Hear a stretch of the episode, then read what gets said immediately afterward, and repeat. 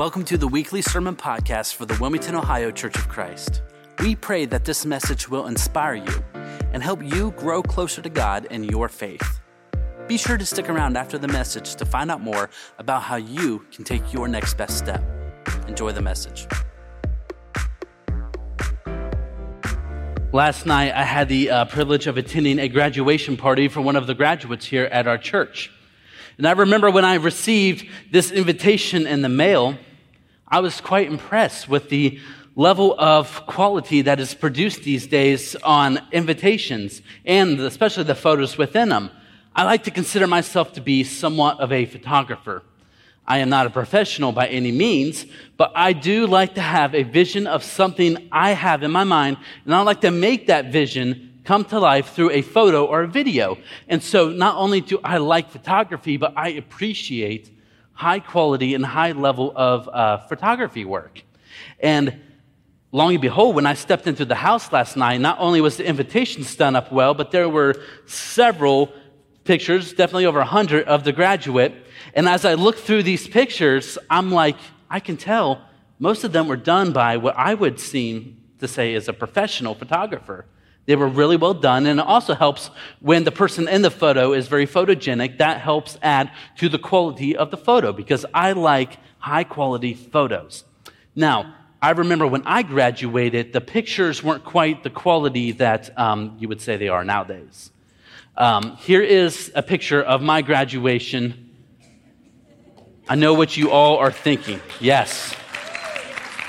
Yes, I know what you all are thinking. Boy, did he age well. I remember I did not really care for my graduation pictures because mine were done at a Walmart. Remember when Walmart had photo booths? I asked my mother about this the other day, and she believes that the reason we had them done at Walmart was she had a coupon. And so I did not like my graduation pictures because I'm like, they look the same. I showed these to the people in the office the other day, and Dale's like, that is your typical graduation photo from X amount of years ago everyone did that pose, and I did not like that. But I, were, I was thankful, however, they let me have the guitar in the picture, and that's why I'm like, okay, this is the one. But the level of quality of the photo back then does not compare to the level of quality in our photos nowadays. And I appreciate high quality photos. And if you have a smartphone, if you have a smartphone, you are able to take high quality photos these days. You can be a semi professional photographer. And if you have a photo, you, I'm sorry, if you have a camera, you can take those photos. But listen up has this ever happened to you before? Maybe you are in front of a great scene. Maybe you're in front of a great plate of food. Did you know people take pictures of food nowadays? That's a thing. But maybe you're in front of a great plate of food that you want to take a picture of, or maybe you're in front of a great scene or a great uh, a great monument, a landmark, whatever it is, and you think to yourself, okay, I want to take a picture of this because I want to remember it forever. And so what you do is you get out your phone, and then you turn on your camera app and you start messing with the different lightings and the different contrast, and uh, maybe you're scrolling through some filters. You might even tip it to the side. You might even get down to add a dramatic effect. As soon as you get into your frame the picture that you had in your mind, and you're like, yes, this is it. This is the picture that I want. Right as your hand gets ready to hit that button, somebody goes, photobomb! Right? Then you wonder what prison's going to be like after you punch them. Here's why it's frustrating. Here's why it's frustrating. When you pull out your phone, it's supposed to be an indicator to everybody in the room that you have in mind a picture that you want to see. You have a vision that you want to capture. You have dedicated seven to nine seconds of your entire life to make that happen, and they mess it up because they think it's funny. You know, we was in Mexico at the beginning of this month. And our last night in Mexico, we ate at this wonderful restaurant. It's called The Point. And it is this restaurant that sits out on this pier in Mexico on the West Coast. Beautiful place, great food. And after dinner, we came back out onto the pier and people started taking pictures. And rightly so, it was a beautiful scene. You had the pier, you had West Coast water behind you, the sunset was starting to happen. I thought to myself, you know what? I want to take a picture of myself and Tony Brockmeyer. We have two uh, WCC ministers in Mexico at the same time. Let's take a picture, send it back to the staff, and see if anybody gets jealous. So that's, that's the picture we took. And Tony's like, okay, well, where do you want to take the picture? I'm like, well, right up here against this pier. Remember, I have this thought out. I have a vision. I'm pretty much a professional by this point, right? And so we get against this pier, and I do that thing, you know, where you lean against the pier, and then you cross your legs, you know, and then I put my hand in my pocket, but you got to leave that thumb out because that makes it look cool. And so I'm like, okay, yeah, this is it. And Tony stands here, and of course, no matter what picture Tony's in, he looks cool. And so we're standing here, and I'm like, yes, this is the picture. This is what I want. And the person's like, okay, taking the picture on one, two, three. This is the picture of us, and this is the picture that I posted to Instagram. This was like, yes, this was the vision. That was the first attempt at the picture. That was the first attempt. Photobomb. And it's like, oh, okay, yeah, you're being cute. Now get out. because that is not the photo I had in mind. I had something completely different in mind. They messed it up. Why would they do that? Don't they know it took me a lot of seconds of my life just to plan out the perfect picture and they messed it up? And you know what, though? Because I think I am a somewhat semi professional photographer. I like seeing the vision come to life through a photograph. And so I actually want to show you what I mean today. And I need a volunteer. I need a volunteer. Okay, I've seen Lena. Come on up. Y'all give Lena a hand as she comes up to stage. Yes, yes. Preachers love participation. Lena, we are going to take a picture. I'm going to describe to you how I want you to pose, and together we're going to take, make this vision that I have in my head come to life. Are you ready for this? All right. I picked this background out myself. Very professional, yes. All right, so you're going to stand right in the middle of it, and you're going to look out towards me. I have this extra light add a dramatic lighting effect, okay? Because I'm a professional. All right. And so, Lena, I'm going to describe to you the pose I want to see, okay? So, what we're looking for is the posture of confidence, be yet mysterious. All right? Confidence, yet mysterious, okay? All right. Uh, okay, no. Confident, yet mysterious, all right? One, two. Mm. No, we need the posture of confidence. Mysteriousness, it comes from the eyes, okay? You know something we don't know, and that makes you mysterious, okay? That's what we're going for, all right? One, two, three. Uh, that's not really that great. Okay, um, let, us let's, let's try a different pose. Let's try a different pose. Okay, uh, let's let's say let's go casual. Tony and I look casual. You know, you maybe you know shrug the shoulders, or you know, uh, I don't know if you have pockets, but I put my thumb. Remember that? Yeah, because that's cool. Okay, so yeah, so we're going for casual, but yet eyes of wonder. You're in wonder of something. Okay, that's the pose you're going with. Okay. Uh, okay, let's try that. One, two, three. Well, that didn't work out like I thought, but hey, let's give Lena a hand anyways as she makes her way back down. Thank you, Lena. Thank you. She gave it all she had. It just wasn't much.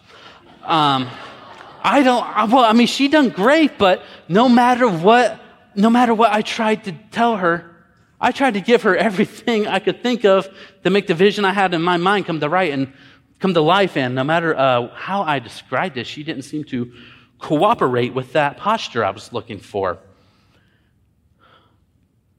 Church, have you ever felt like that with God? Have you ever felt like that with God? Have you ever had a picture in mind, a picture of how you want your life to look?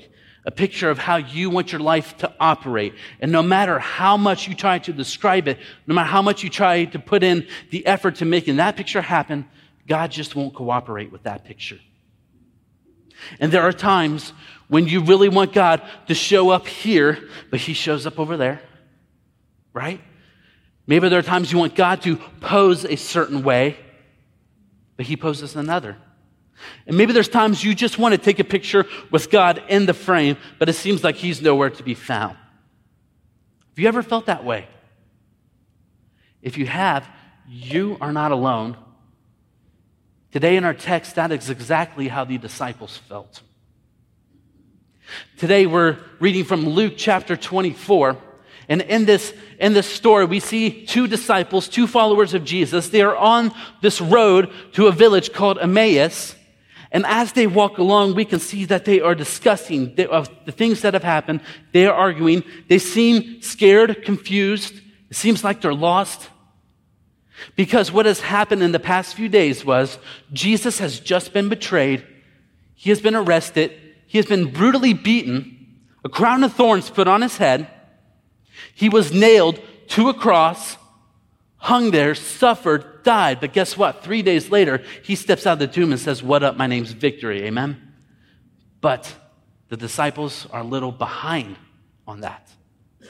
You see, because the disciples has built up in their mind a picture of how they thought things were going to go, on how they thought things were going to turn out. They have traveled with Christ. They knew Jesus. And they're like, yes, this is how things are going to look. And then when Jesus was crucified, when Jesus was murdered, this picture was shattered. And they're left picking up the pieces. They are so distracted by what is going on with this because they have built their entire reality around this picture, their entire ideology around what is going on here, and they are so distracted by this that they completely miss when Jesus himself shows up and starts to walk with them. They are so distracted they don't realize it's Jesus who begins teaching them, travels with them. He sits down to eat with them, and they are so distracted because they can't take their eyes off of this to recognize Jesus. Luke chapter 24, we are going to start reading this story, and it picks up in verse 13. Now, that same day, two of them were going to a village called Emmaus. This is about seven miles from Jerusalem. They were talking with each other about everything that had happened. As they talked and discussed these things with each other, Jesus himself drew near and walked along with them. But they were kept from recognizing him. He asked them, What are you discussing together as you walk along? They stood still, their faces downcast. One of them, named Cleopas, asked him, Are you the only one visiting Jerusalem? Who does not know what the things that have happened there these past few days? Yes, what? About Jesus of Nazareth, they replied. He was a prophet, powerful in word and in deed, before God and all of the people. The chief priests and our rulers handed him over to be sentenced to death, and they crucified him. But we had hoped that he was the one who was going to redeem Israel. There's their picture. And what is it more? It is the third day since all of this took place. In addition, some of the women amazed us. They went to the tomb early this morning, but they didn't find his body. They came back and they told us that they had seen a vision of angels who had told them Jesus was alive. Then some of our companions went to the tomb and found it just as the women had said, but they did not see Jesus. He said, Jesus says to them, how foolish are you, and how slow to believe all that the prophets have spoken? Did not the Messiah have to suffer these things and then enter into his glory? And beginning with Moses and the prophets, he explained to them what was said in the scriptures concerning himself. It's like, hey, let me tell you about me. They were traveling when they were approaching the village uh, Jesus acted, acted like he was going to continue on as if he was going further, but they urged him strongly, Stay with us, for it is nearly evening. The day is almost over. So he went in to stay with them. When he was at the table with them, he took the bread, gave thanks, broke it, and began to give it to them. Then their eyes were open, and they recognized him. And then he disappeared from their sight. They asked each other, were not our hearts burning within us while he talked with us on the road and opened the scriptures to us? You might be thinking, that's kind of a crazy story. How can you not recognize when the presence of God Himself is standing right next to you, teaching you? How do you not recognize that? Well, we see this before in Scripture. Remember Moses? Moses was the prince of Egypt. He murdered someone, so he fled into the wilderness, became a shepherd. Then God himself appeared to him in a burning bush and said, Moses, take your shoes off. You're on holy ground. Moses didn't even recognize it. Joshua was a mighty warrior, lived with a sword in his hand. And then one night he was, he seen another warrior out in the field, so he goes out and he says, Hey, are you with us or with our enemies? And then he replied, Neither. I'm with the army of the Lord. Joshua couldn't recognize Jacob in Genesis chapter 28. Jacob wrestled with God all night in a dream, woke up, he was injured. He says in verse 16 of chapter 28, he says, Surely God Himself was in this place, and I didn't recognize Him. It sounds weird to say, but have you ever walked into a room expecting to see God there, and He wasn't? Have you ever walked into a room expected not to see God there, and then He is there? Church, it's at those moments, it's at those crossroads that are so crucial to your faith. Because just as you can be sure that when you cannot see God in your picture, He is still at work, He is still speaking, but so is the enemy. So is Satan. And Satan will try to give you false narratives lies to help put a reason as to why you cannot see God while distracting you from what God is really doing. He will give you narratives like, hey, hey, God doesn't love you, and neither does anyone else. This is all fake. God doesn't love you, no one else does either. You come into this church, you hear about love, compassion, the Great Commission. It's all fake, they don't really love you. And then what you start to do is you start to isolate yourself from that redeeming community. And then you start to lash out at the church saying, You never loved me. God never loved me. Y'all are a bunch of hypocrites. And then you start to drive a wedge into that community that God has established for his people. Another narrative that Satan will give you, he'll say, Hey, you can't see God because you messed up, you ticked him off, and he doesn't want to be seen around you. You really messed up this time. That's why you can't see God.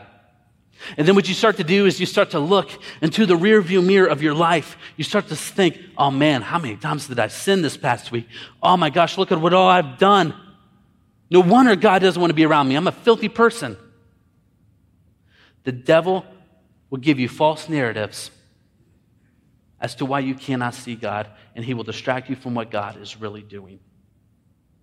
You see, church, when you cannot see God, the fog and the confusion can begin to erase the testimony of God's goodness and grace. That's how the devil works. When you cannot see God, the fog and the confusion, the devil will begin to erase the goodness and grace of God in your life. Here's a big one the devil will give you. Hey, the reason you can't see God, really? What kind of God is hard to find? What kind of God is this hard to find? When you have a child of God, when someone that God loves calls out to him and he doesn't answer in the way you want him to, what kind of God is that? It's a hard place to be in when you are crying out to God about something that is important to you, but it doesn't feel important to Him because He's not answering in the way you thought, when you thought, how you want it. He is not answering within your picture then the next thing you know, you get stuck. You feel spiritually stuck. You feel spiritually lost, maybe confused. That's how you felt. The disciples felt the same way. And if you are in that place, or maybe someday you're going to be in that place, because this is, this is challenges we face in our Christian walk. I want to give you three things from this passage of Scripture. Three things to help keep you moving down the road Three things to help you not get stuck. I don't want to see anyone get stuck, throw in the towel, call it quits, or admit defeat. So, three things we're going to look at. The first one being lost is a matter of perspective.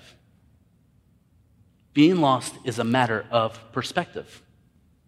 Dr. Luke does not give us too much insight into who these two disciples were. We know one of them's name was Cleopas, but we don't know too much about them. We don't know why they were traveling to Emmaus. We don't know what road they took, but what we do know about these two disciples is that they feel spiritually lost. They are heartbroken.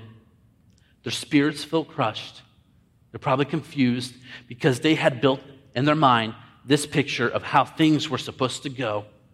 And when this picture was wiped away, they feel stuck Maybe you feel that way too, like you're not significant enough for God to be around. But I love that we can rest in the promises of God. I love this verse because this might be my favorite verse from the text. Luke chapter 24, verse 15 says, Jesus himself drew near and began to walk with them. Jesus himself, not some middle management angel. God didn't say, Hey, Michael, my archangel, can you go tell them all's good? Or, Hey, Gabriel, my messenger, can you go tell them I'm alive and here's the game plan? No, when a child of God is hurting, when a child of God is broken, Jesus himself draws near and begins to walk with them. We see this throughout some other promises in scripture. Psalms 34 verse 18. Love this verse. Psalms 34 verse 18 says, the Lord is near to the brokenhearted and save those who are crushed in spirit. What a promise. The Lord is near, present tense. Not the Lord was near, not the Lord will be near when he sees fit. The Lord is near to the brokenhearted and saves those who are crushed in spirit. Maybe the reason you can't see God today is because you are brokenhearted, your spirit has been crushed, and it's hard to see God through that. But rest in the fact that we can rely on the promises of God that He is near to the brokenhearted. He is not just near to the people who seem to have it all together.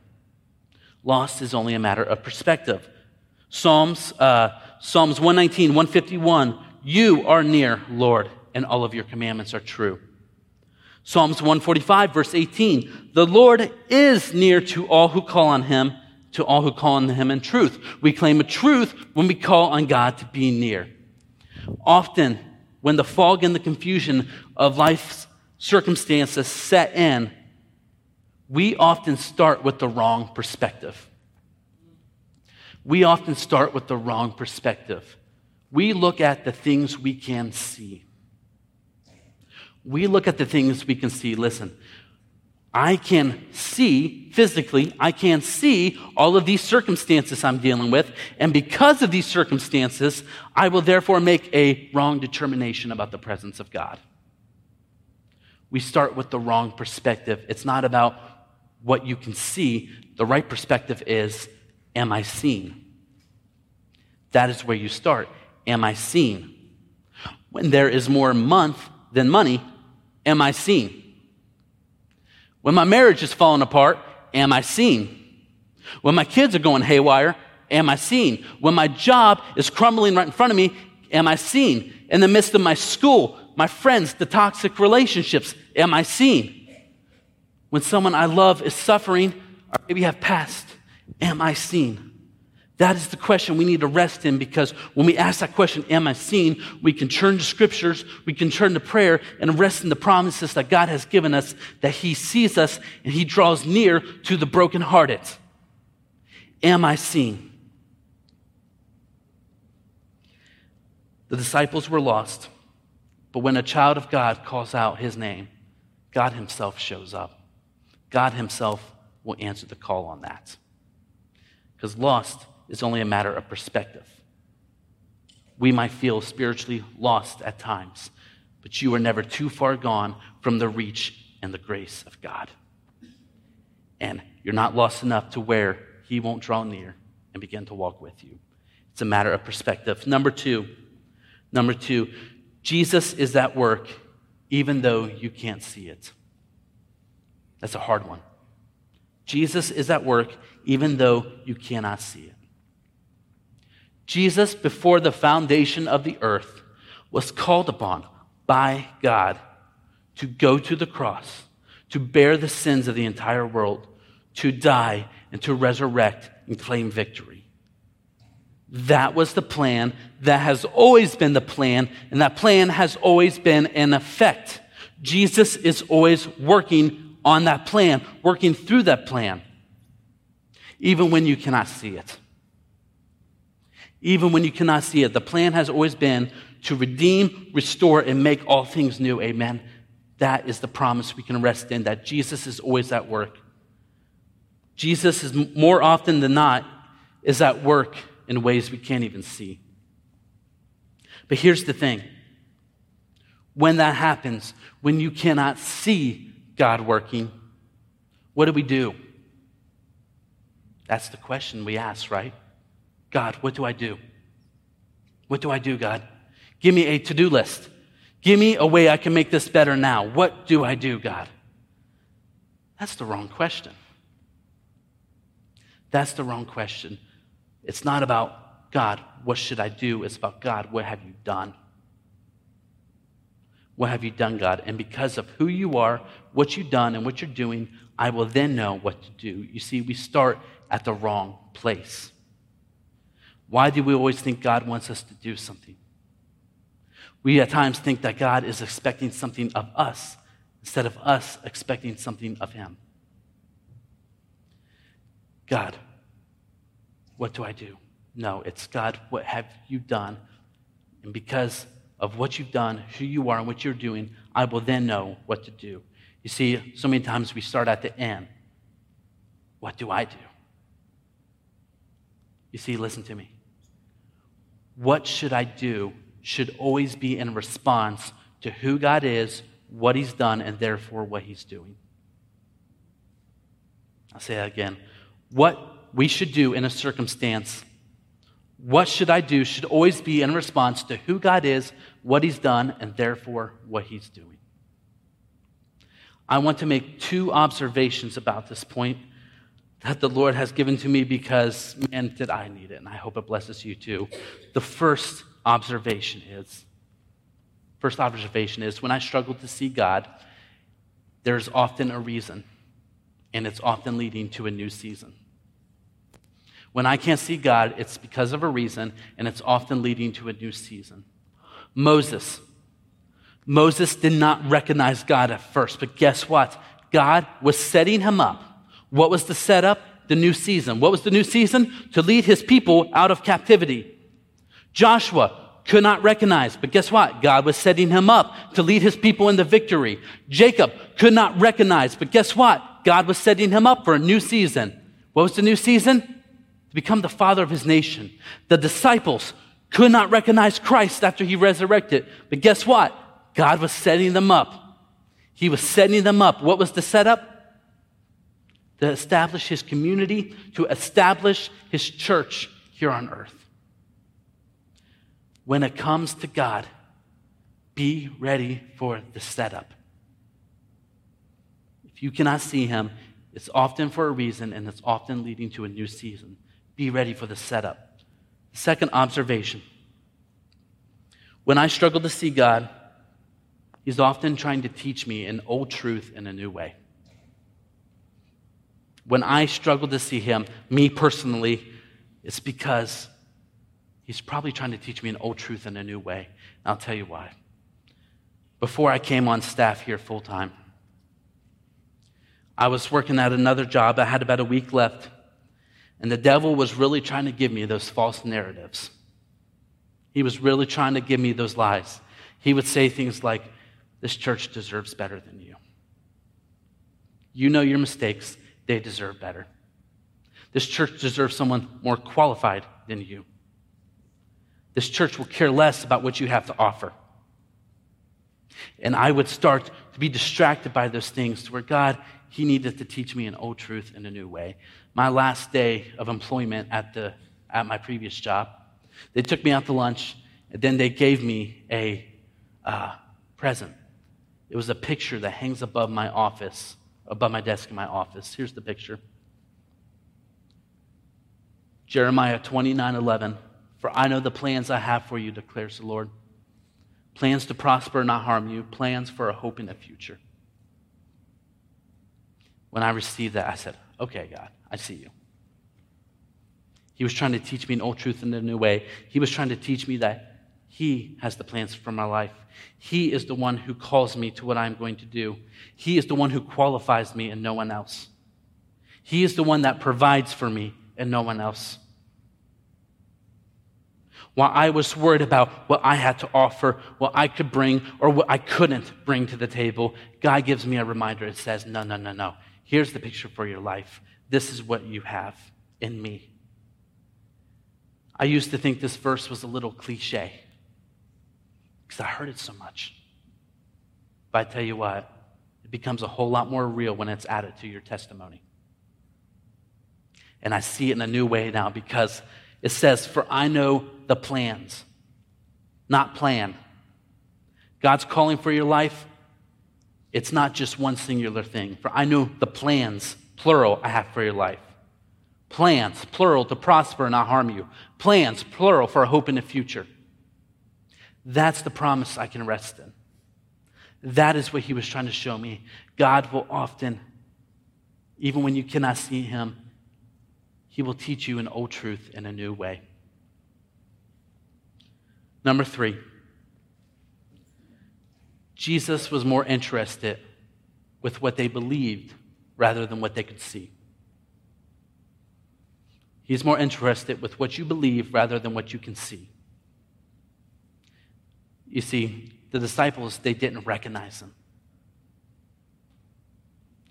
You know, Luke, uh, Luke chapter 24 and verse 25, Jesus says, You foolish people, you find it so hard to believe what the prophets wrote in scriptures? He's like, Guys, it was there the whole time.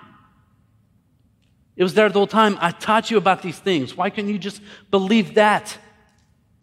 If you would arrest it in what was written about what was going to happen, you could probably see me right now. Guys, come on, it's right there. You see, we think we see things with this. Jesus says we see things with this. The disciples sat down to dinner with him, still not knowing who he was.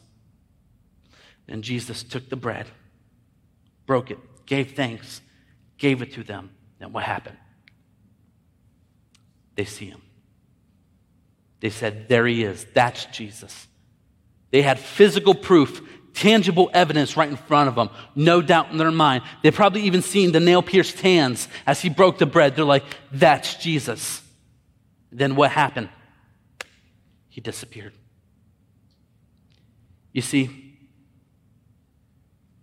from the moment that the disciples realized with their eyes, they had tangible evidence they had tangible proof that is Jesus with their eyes. It quit being about faith. It quit being about faith.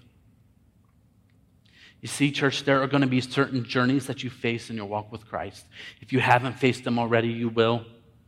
And you'll probably face more if you had them in the past. There are going to be certain journeys, certain paths, certain truths, certain things in your life, in your journey with Christ, that you are going to be asking Christ, God, please just give me some tangible proof of what to do. Give me evidence of what to do. Give me the to do plan, the to do list. God, please help me see what to do. God, I need to know what the game plan is. Does it fit into my picture? God, can I see what's coming next? And God's going to say, I can't give those to you. Because as long as you are asking for those, you will not be able to recognize them. Jesus cares more about what you believe rather than what you can see.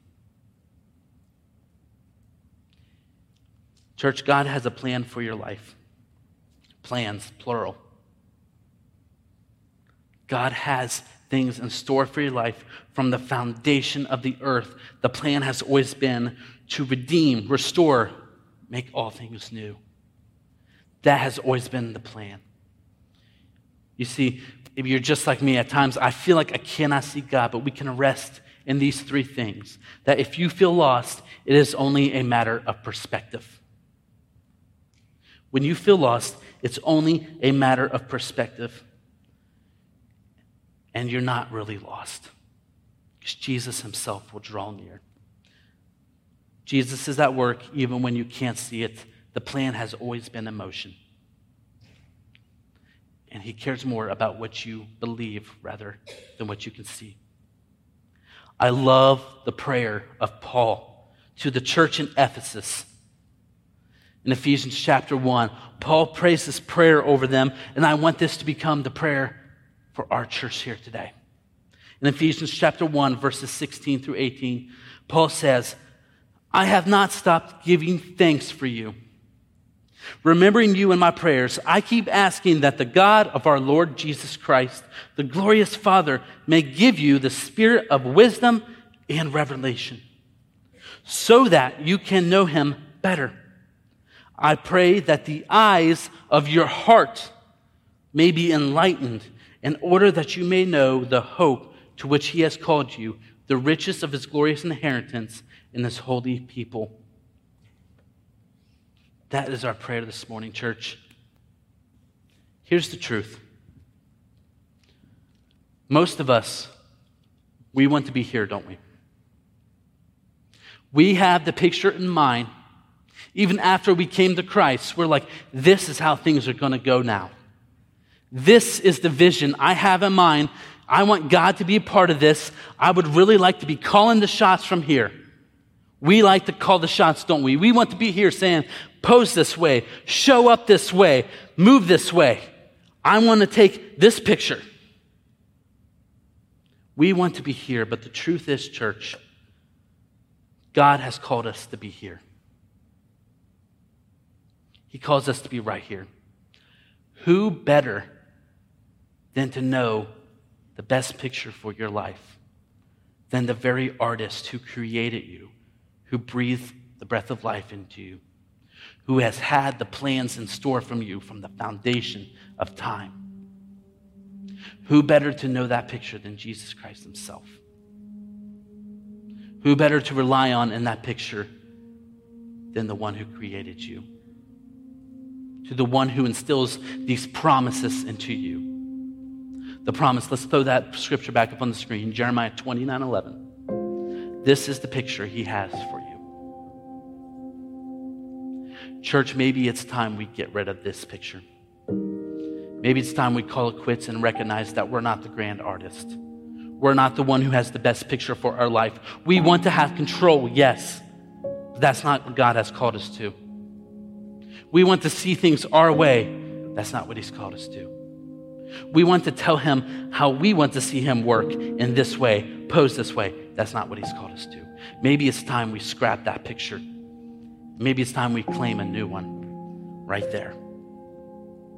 Maybe it's time we find it's this one we're going to rest in. And maybe we can make this declaration today. The declaration that I'm no longer trusting in my picture, I'm trusting in God's picture for my life.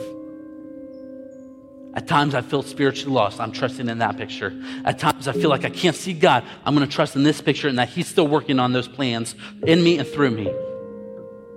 Although I might not see it right in front of me, I'm going to believe through faith that this picture is the best picture that God could ever have in store for anybody. Maybe it's time we claim that today. And if you're with me, I'm going to ask that you do one thing. Can everyone take out your phone? That sounds weird for a preacher to say, right? It's okay. Take out your phone. Let's claim a new picture today. I'm going to ask that you pull up your camera app and you take a picture of that verse on that screen. Take a picture. If you don't have a camera phone, that's fine. Maybe you can type it out.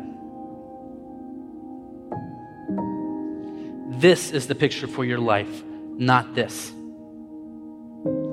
Maybe it's time we put some a new claim to that today. What I'm going to ask you to do with that picture, instead of trying to get the perfect Instagram photo, the perfect posture, the perfect, the perfect eyesight, the perfect filters, instead of doctoring it up so we can put it online, maybe it's time we do something different. I'm going to ask that you take that picture and you post it to your social media. If you don't have a social media, that's fine. Send it to a friend. You don't need to put a caption with it if you don't want to, but maybe it's time we start putting out there that we trust in this picture for our life. That God has the plans, plural, for our life. Plans to prosper and not harm us. Plans, plural, for our hope in the future. And we need to quit being distracted by trying to get this picture. Scrap it. Let's turn to a new one. We hope you have enjoyed this message. If you need someone to pray with you, talk to, or maybe you just want more information about our church, be sure to fill out a Connect card so we can reach out and help you take your next best step. Thanks again for joining, and we will see you back here next time.